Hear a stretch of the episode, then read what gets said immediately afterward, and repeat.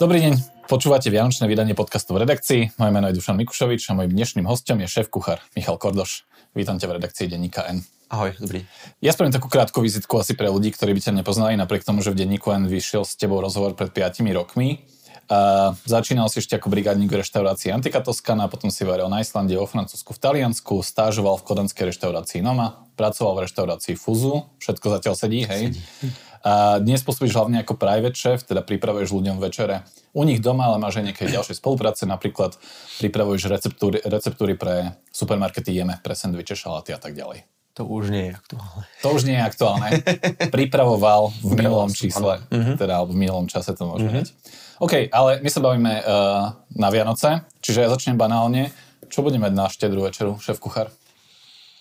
No, v tomto prípade sa ja držím dosť tie tradície.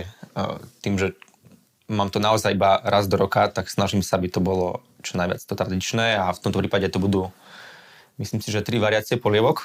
OK, to je celkom dosť. Máme vlastne, vždy máme e, jednu takú kvázi, že kisuskú kapustovú polievku, uh-huh. čo je so sladkou kapustou, potom máme kapustnicu a rybáciu polievku z kapra. OK.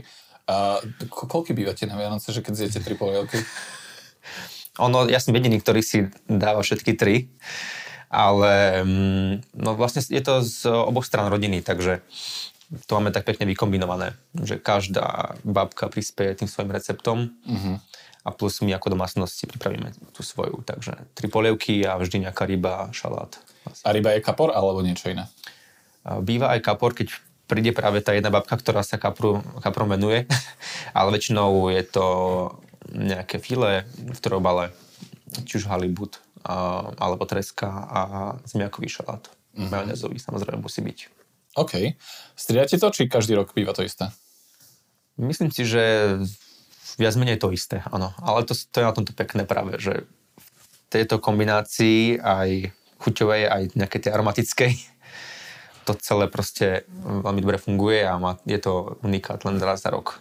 Aj, aj v spojení s tým vysmážaním a aj vôňa toho stromčeka a sviečky a tak ďalej. Čiže ty nie si taký ten šéf kuchár, ktorý ako keby, že inak tie Vianoce a odľahčiť a proste, že menej, menej prežločníky a pankrásy, ale akože, že tradícia nevadí, hej? Myslím si, že nie. Všetko je to o tej miere. O tej miere.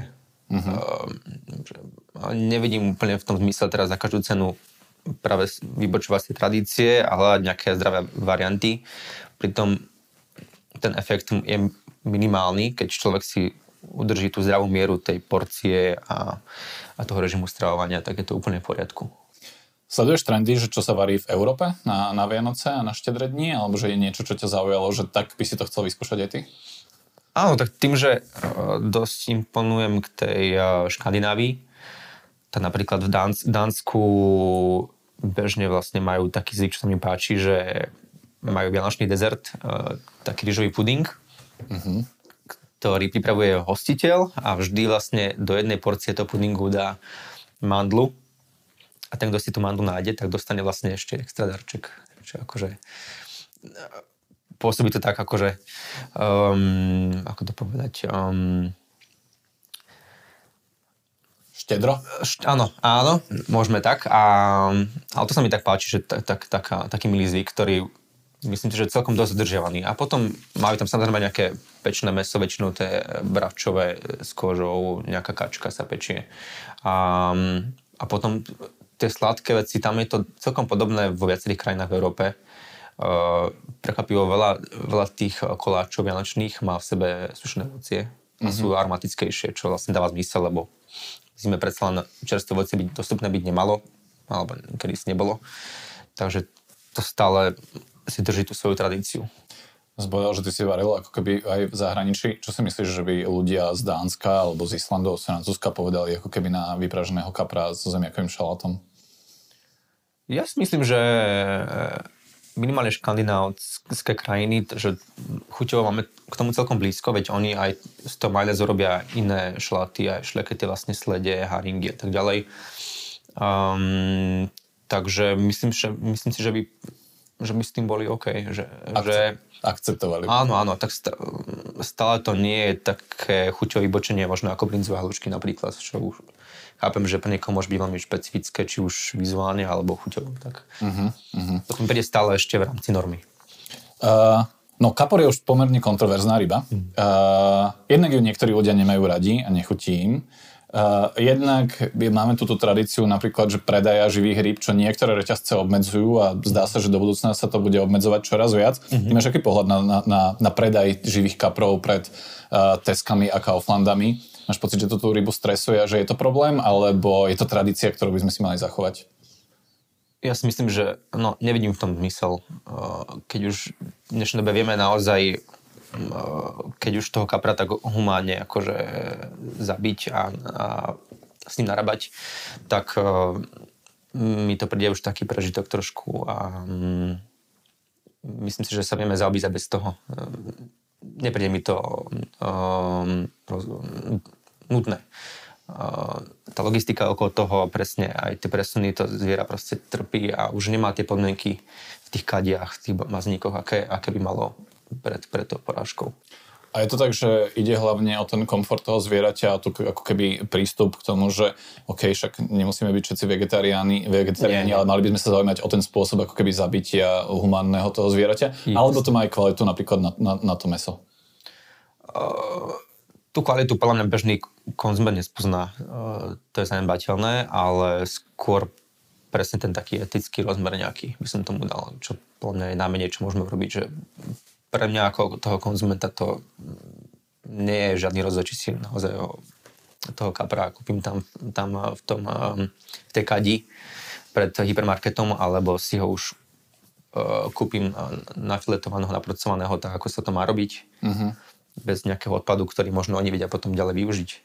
A to zviera netrpí. Tak mi to príde taká, taká ideálne, ideálne riešenie. Čo by si odporučil ľuďom, ktorí kapra až tak nemusia, ale povedzme, že si ho chcú na štedrý večer Mhm. pripraviť, že existuje nejaký taký ako keby tajný spôsob, že urobiť kapra tak, aby chutil aj ľuďom tým, ktorým, ktorým nechutí? Sú rôzne spôsoby, niektorí hovoria, že namočiť ho e, do, do mlieka a tak ďalej, ale um, mňa základ je nájsť si proste dobrého dodavateľa, ideálne nejaké rybarstvo lokálne, ktoré si na tom dáva záležať a kúpiť si čerstvého ka- kapra nafiletovaného, možno napracovaného, s ktorým už nemusím nič ďalej robiť. A čo najrychlejšie proste spracovať.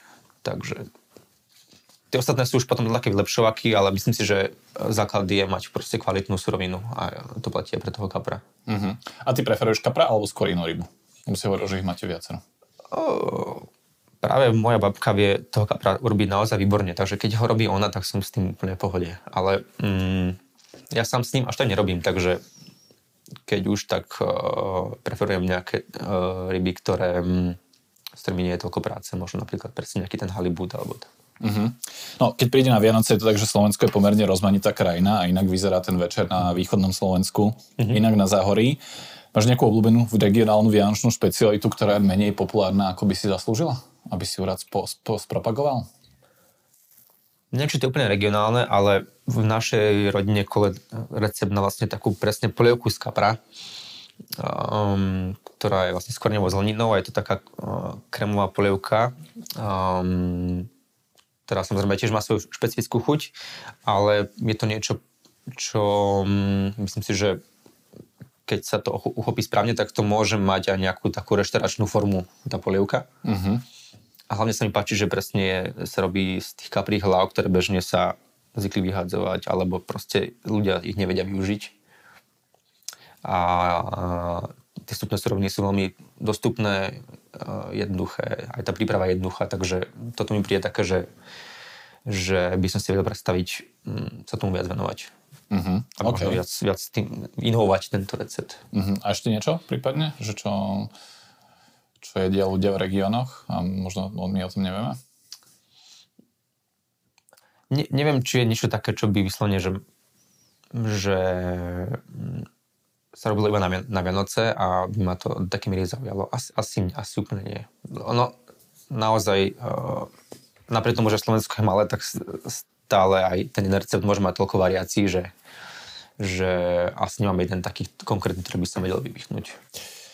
No, ja som povedal, že ty si práve šéf, to znamená, že ty pripravuješ okrem iného aj večere ľuďom u nich doma. Mm. Uh, tak určite robíš aj cateringy a podobne, ale povedzme, že vieš si predstaviť, že by ste niekto objednal na štedrú večeru, alebo stalo sa ti to, že si niekto objednal, aby si mu pripravil vianočné menu? A teda zobral by si mm-hmm. to na úkor svojho ako keby vianočného času? Nezobral. No, za žiadnych podmienok. okay. Predsa len um, uh, je to pre mňa ten deň, na ktorý sa tiež sám veľmi teším, že som s rodinou, máme nejaký ten spoločný čas a mm, neviem si to úplne predstaviť. Mal, ani som takú požiadavku nemal. Uh-huh. Mal som požiadavky skôr možno pomôcť či už s prípravou jedál na tie nasledujúce dni, prvý, druhý, to vianočný. Či už, že by som tam ja sám bol fyzicky prítomný, alebo som vlastne to iba nejako nachystal a oni si to vlastne už iba dokončia a bola párkrát požiadavka aj na morku dokonca. Mm-hmm. To je asi ťažké, nie? Je to ťažké, lebo um, tým, že tam sú uh, to stehno sa pečie inak ako, ako to prso napríklad, tak um, a je to naozaj veľký objem, tak nie každý to vie doma spracovať. Takže chápem, že niekomu to môže veľmi pomôcť, že sa o to postará profesionál. No, my máme morku akože a Vianoce spojené trošku tak akože skôr anglosaskými krajinami a, a podobne. Mm-hmm. Uh, ale viem, že niektorí ľudia si to pripravujú už, už aj na Slovensku. Mm-hmm. Uh, na tie ďalšie dní, že je to také vhodné jedlo na ten prvý, druhý sviatok Vianočný. A teda, že tak, tak, tak, dajme tipy ľuďom, že ako, ako, ako, ako s tým naložiť, aby to upiekli dobre. Akože úplne najschodnejší spôsob, ako to spraviť je, že si tú morku naporciem už predtým, ako idem ju piecť. To ale nemá ten efekt vianočný, že nemá ten efekt. celú a nemá ten efekt. A keď už teda idem naozaj do toho naplno, tak, tak uh, určite by som odporúčal, ak je taká možnosť, tú morku aspoň deň vopred namočiť do solného roztoku. Mm-hmm. To znamená uh, ehm, 5% soli na, na liter vody, čo je vlastne 50 gramov soli, áno, správne rátam. Um, a, Myslím, že hej. Áno, a v tom, v tom vlastne uh, tú morku nechať namočenú aspoň cez noc. Tým pádom vlastne... Cel, celú ponorenú, hej? Áno, to je ďalšia vec, že na to treba mať potom buď nejaký vhodný hrniec alebo lavor, alebo nejakú misu. Uh-huh. A je to dobré v tom, že potom už netreba tú morku vôbec soliť. Ja toto to vlastne pripravujem väčšinu hydiny. A, a aj to meso je potom jemne vlastne také ešte zlatejšie.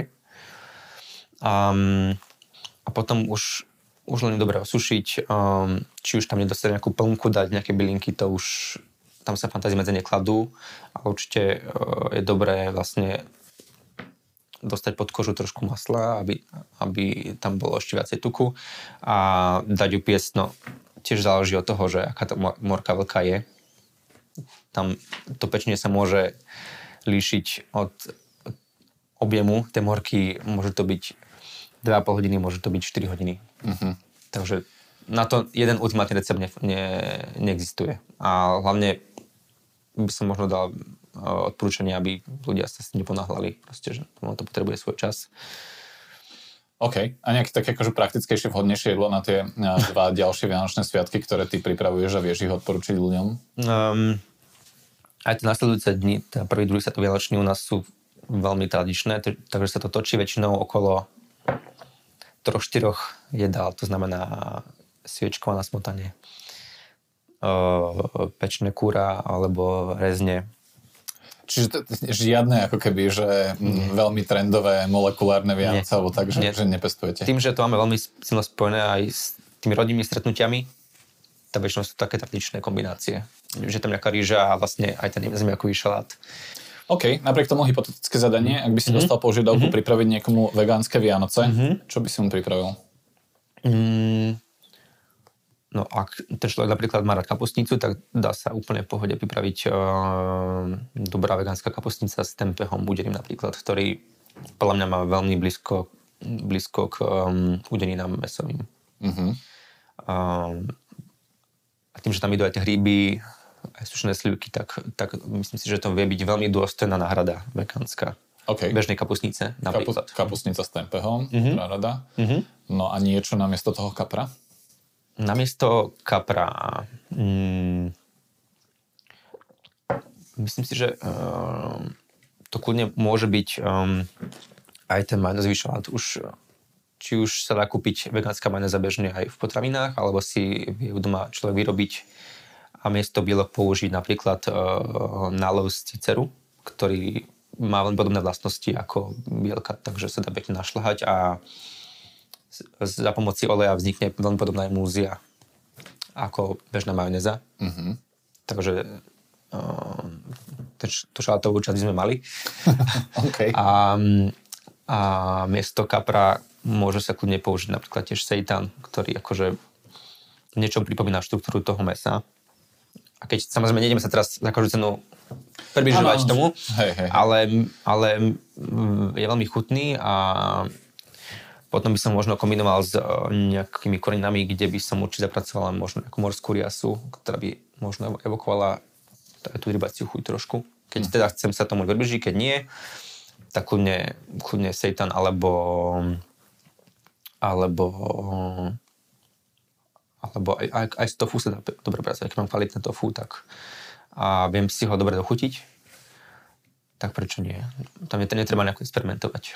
Aký máš pohľad na vegánstvo, akože taký, že súčasný trend, že je to niečo, čo, čomu rozumieš, alebo dokonca, že tiež varíš vegánsky, alebo, alebo nie nevyhnutne? Ani by som to nebral úplne ako nejaký trend, možno tak, taký prirodzený vývoj v niečom. Ja vegán nie som, ale úplne rozumiem tým motiváciám, ktoré vegáni majú či už tie etické alebo životné prostredie a tak ďalej. Um, ani nevidím na tom nič zlé, keď aj uh, bežný mesožravec si dá, dá začas niečo vegánske. Môže to mať presne ako by tie Meatless Mondays, kedy po pondelky bez mesité, kedy, kedy jem celý deň bez mesa. Alebo zapracujem do toho nejaké miere tú, tú rastlinnú stravu, tak um, všetko s mierou je podľa mňa úplne OK. Čiže uh, ak by niektorý človek sa ťa, sa ťa pýtal, že keď chce povedzme, že žiť a variť udržateľnejšie, mm-hmm. chce nejakým spôsobom, ako keby svojim životným štýlom uh, viac pomôcť životnému prostrediu, alebo naopak proste, že nechce sa úplne vzdať mesa, mm-hmm. ale má nejaké ako keby aj etické zásady a podobne. Mm-hmm. Čiže cesta je obmedziť meso na niekoľko dní v týždni napríklad, alebo... To, to, už, to už musí si každý nastaviť sám taký nejaký udržateľný režim svoj. Pre niekoho to môže byť jeden deň, nieko, pre niekoho to môže byť celý týždeň v mesiaci, um, ale myslím si, že je, že je to veľmi fajn uh, takto si ten jedálniček spestriť a pokým je to s zdravou mierou, tak, tak kľudne. Vegánstvo je aj skvelá forma stravovania, ale tiež treba tam vedieť um, trošku mať prehľad príjme tých bielkovín a minerálov a tak ďalej. Uh-huh. Vianoce sú teda sviatkami, kde sa veľa ľudí prejedá, mm-hmm. ale sú to aj sviatky, kde sa veľa plitvá, mm-hmm. čo je mhm. tiež ako keby téma, myslím si, že súčasných dní. A existujú ako keby určite nejaké rady, ako tie Vianoce sa minimálne približiť, aby boli trošku ak nie zero waste, tak ako keby, že menej odpadové. Mm-hmm. Ty máš nejaké takéto zásady, že napríklad ako využívať suroviny alebo to, čo navaríš tie ďalšie dni tak, aby ste toho nevyhadzovali potom po Vianociach veľa? Samozrejme, to má, vždy to má nejaké tie dve, dve etapy u nás. Jedna je tá, že keď ešte viem ten odpad využiť na ďalšie varenie, či už viem napríklad tú zeleninu vysušiť a použiť ako nejaký kvázi bujón alebo dochúcovadlo do polievok. Domáca vegeta, hej, zo sušenej zeleniny. Môžeme to tak povedať, áno. A keď už to chce niekto naozaj um, vyšpičkovať v tej vegete, tak už si tam dá ten glutamán sodný, ktorý akože v nejakej malej miere samozrejme nie je škodný, ale nie je to ani nevyhnutné. Mm-hmm. A alebo viem či už nejaké zelenové šupky nasušiť a použiť ich ako zložku v jedál, nejaký, nejakú dekoráciu, tam nejaký prach. Um, alebo viem, viem um, spraviť nejak, nejaké píre a tak ďalej. Akože tých možností je samozrejme veľa. A druhá fáza, keď už to na nejaké kulinárske účely využiť neviem, tak máme vlastne doma bytový komposter mm-hmm. s dažďovkami. Um, kde vlastne ten potravinový odpad získava ďalší, ďalší život. Máme z toho kompost. Ty si šéf kuchár, viac sa mi spájaš ako keby s varením, ale aj pečieš?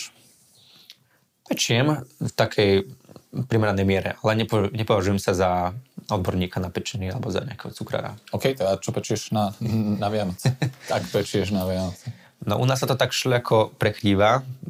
Paradoxne, uh, toto je obdobie roka, kedy najviac u nás, dom, u nás v rodine pečie práve otec, ktorý ale Nezvykle. bežne ne, nepečie, ale robí, robí svoje typické linecké krúžky uh, s džemom a s orechovou plnkou a s čokoládovou plevou. Mm-hmm. A inak sú to tiež také bežné veci, že vanilkové rožky. A ja som milý rok skúšal e, recept na švedské také vlastne názorové sušenky. Um, v Ikei sa dajú kúpiť áno, sušenky áno, áno, áno. Chcel som tomu približiť, lebo, lebo myslím si, že sú veľmi dobre vychutené. A som to ešte trochu obzvláštnil černým korením, že boli také ešte s tým zázvorom také mne také pikantné. Mm-hmm.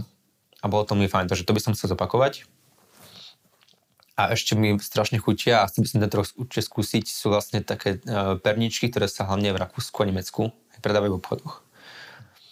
Čokolad, čokoládovou polevou sú. A v čom sú iné od našich? Sú, mek- sú také, také hebkejšie a možno ešte viac aromatické a, a veľmi navykové. Takže okay. chcem, mám teraz taký, takú výzvu, svoju som si dal vnútornú, že by som chcel sa tomu nejako približiť, ale tou konečnou cestou samozrejme mm-hmm. si to kúpiť niekde po travinách. Jasné. Uh, keď hovoríme o pečení, tak je to tak, že mám pocit, že v posledných mesiacoch a týždňoch taký záujem o pečenie alebo záujem o pečenie pomohlo vysielanie show Peče celé Slovensko, mm-hmm. ktorá bola ako keby najsledovanejší program na RTVS, myslím si, že vôbec uh, nespravodajského typu. Mm-hmm. Ty pozeráš tento typ programov? No my hlavne doma nemáme televíziu vôbec. OK. Takže úplne nie a um, ani si k tomu nejako nehľadám cestu. Akože uh, je to podľa mňa uh, zaujímavý formát, zase niečo iné, takže tým som nechcel povedať, že to pre mňa nie je zaujímavé, ale nemám, nemám sa k tomu ako dostať. Takže, ale, ale evidujem to a myslím si, že ten zásah je tam veľ, veľký, akože možno väčšine som ja sám čakal. Mm-hmm. A, ale dáva to, dáva to mysel, lebo zase je to niečo iné ako to bežné varenie. A vidíš tam nejaký prínos, že to ako keby podobne ako niektoré tie kuchárske show, že viedli ľudí k domácemu vareniu a čo mnohí kuchári ako keby chválili, alebo toto je skôr taká, že oddychovka? Ono by to podľa mňa malo byť z každého niečo, že aj tá oddychovka by tam, ten oddychový rozmer by tam určite mal byť, na to nevidím nič zle. A, a samozrejme, keď niekoho to pečne baví a má k tomu vzťah, tak uh, myslím si, že tam uh, vie si celkom slušne rozšíriť obzor, jasné. Že je tam aj, aj e, tento aspekt, podľa mňa, ktorý do, dobre uchopili. Chodívaš na Vianočné trhy? Uh, chodiam, ale keď, aj keď sa priznám, že tento rok som nebol, ešte nebol ani raz. OK, keďže vlastne dva roky predtým veľmi neboli, tak to si už dávno nebol. Máš niečo, čo ťa veľmi rozčuli na vianočných trhoch z tej, ako keby z toho gastropohľadu, alebo a niečo, čo, čo, čo tam vždy vyhľadávaš?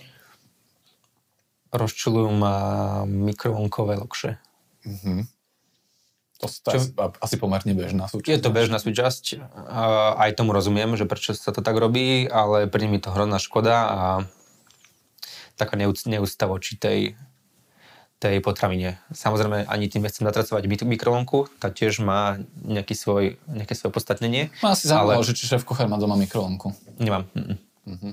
Ale, ale nevidím na nej, akože viem si predstaviť ju správne použiť, že ona má svoj zmysel a nie je to úplne um, také zlo uh, mať, mať doma. Na čo sa dá správne použiť mikrovlnka, tak aby to šéf kuchár toleroval? Uh, nie sú úplne odborník na, na tieto záležitosti, ale ak, ak to správne chápem, tak tým, že mikrovlna rúra ohrieva vlastne tú tekutinu alebo vodu v tej potravine, tak um, čím viac tej vody v potravine je, teda hlavne napríklad polievky a tak ďalej, tak uh, tým menej to škodí tej samotnej, samotnej potravine. Uh-huh.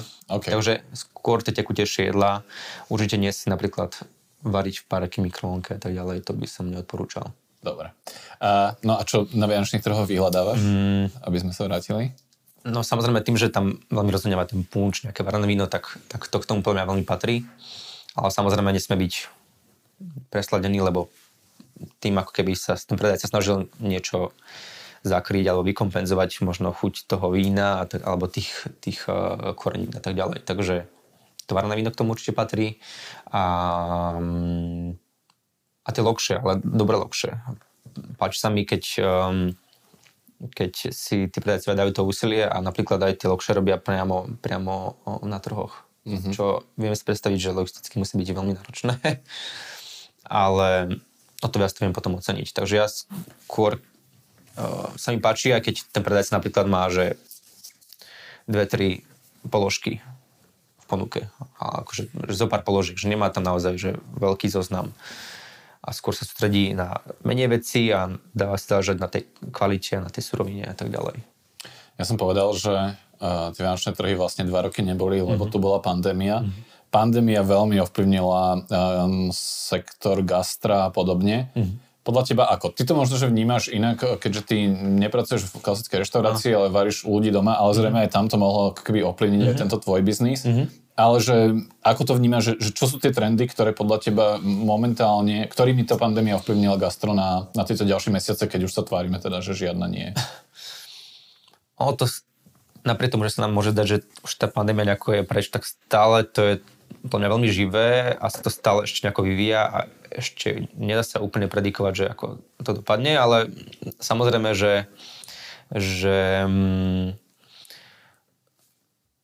tá pandémia bola ako keby nejaká taká neplánovaná reštrukturalizácia aktualizácia um, toho trhu a um, boli tam také rôzne vlny. Samozrejme, že najprv tie donášky išli uh, raketovo hore. Um, ale teraz skrze toho, keď vidím, že koľko reklám sa na mňa strší z náškových služieb, tak mám pocit, že ako keby to zase už nebolo v tom ich ideálnom stave, ako by ich chceli mať. Mm-hmm. Takže s tými donáškami to bolo také veľmi, veľmi kolisavé. A zase treba povedať, že aj veľa ľudí možno si už počas toho covidu zvyklo na donášky a už pre nich do veľkej miery zatrvalo. Čo zase je tiež spôsobené tým, že, že veľa ľudí ostalo v home office aj keď teraz samozrejme niektoré firmy sa to snažia regulovať, tak stále uh, um, veľká časť ľudí proste má ten home office dominantný v týždni, čo sa presne odzrkadluje na, na tých donáškach a presne zase tie firemné kantíny skôr uh, s tým majú problém. A, a ako ty vnímaš? Lebo ja som sa rozprával s viacerými ľuďmi z reštaurácií, ktorí, napríklad Roman Koňa uh-huh. z Mesa od Romana, uh, pomerne ostro vedel kritizovať uh, Food a, a, a Volt práve kvôli tomu, že um, oni reálne že oberajú ako keby tých mm-hmm. reštaurátorov mhm. čiastočne o zisk. Mm-hmm. On teda takto, on hovorí, že to nekritizuje, on hovorí, že ľudia by si mali uvedomiť, že ne, neplatia len za tú donášku mm-hmm. tej firme, ale že ešte 30% musí zaplatiť ale. ten reštaurátor, čiže mm-hmm. keby, že časť toho zisku jeho ide na úkor, na, na úkor tých donáškových mhm. služieb. Mm-hmm. Ty to vnímaš ako, že mohlo to niektorým reštauráciám pomôcť alebo pomáha, alebo ich ty radšej nevyužívaš práve ako keby s vedomím tohto, že ten zisk ide na úkor reštaurátorov? Ono doteraz podľa veľa ľudí si to stále ešte nevedomuje, že tam majú aj tú svoju nejakú maržu ešte v tej cene toho jedla. Tiež si stále si myslí veľa ľudí, že platil na len tú donášku tej službe a mm, ja by som tiež úplne nekritizoval tie donáškové služby, má, má to svoje podstatnenie. A, mm, a presne aj ako Roman povedal, že treba si uvedomiť, že, že tú maržu tam vlastne ešte naviac tej donáškovej službe Um, ale myslím si, že no, niekomu to pomôcť mohlo. Hlavne v tých prvých vlnách tí, čo sa, čo sa ako prvý adaptovali na ten značkový formát, tak im to mohlo pomôcť, lebo možno aj nemali inú možnosť, ako Jasné. sa k ňom dostať. Ale dnes napríklad, že dnes, keď e, máš nejakú obľúbenú reštauráciu, tak radšej ako keby si volíš in, inú formu, ako, ako si po to jedlo skočiť, alebo si, ho zjesť tam? Je to strašne individuálne. Niekedy chápem, že tomu človeku dokáže pomôcť to, že si to vie možno kontrolovať, keď to nožka príde a má tam aspoň nejaký ten časový nejaký manažment a, a vie si to odhadnúť. V tom tomu to môže pomôcť. Že samozrejme sú prevádzky, ktoré si ten nožky manažujú po vlastnej osi a tam už to človek má tak pod kontrolou. Ale samozrejme tam potom um, celá tá suma ide práve tie prevádzky. Takže záleží. Akože podľa to veľmi záleží od tej konkrétnej situácie. Ja akože tiež si donášku niekedy objednám. Keď viem, že alebo keď potrebujem vedieť, že kedy mi to jedlo príde a potrebujem to mať nejako načasované. Mm-hmm. A... Čiže nie si akože striktne nie. Uh, nie, nie, nie. nie. Mm.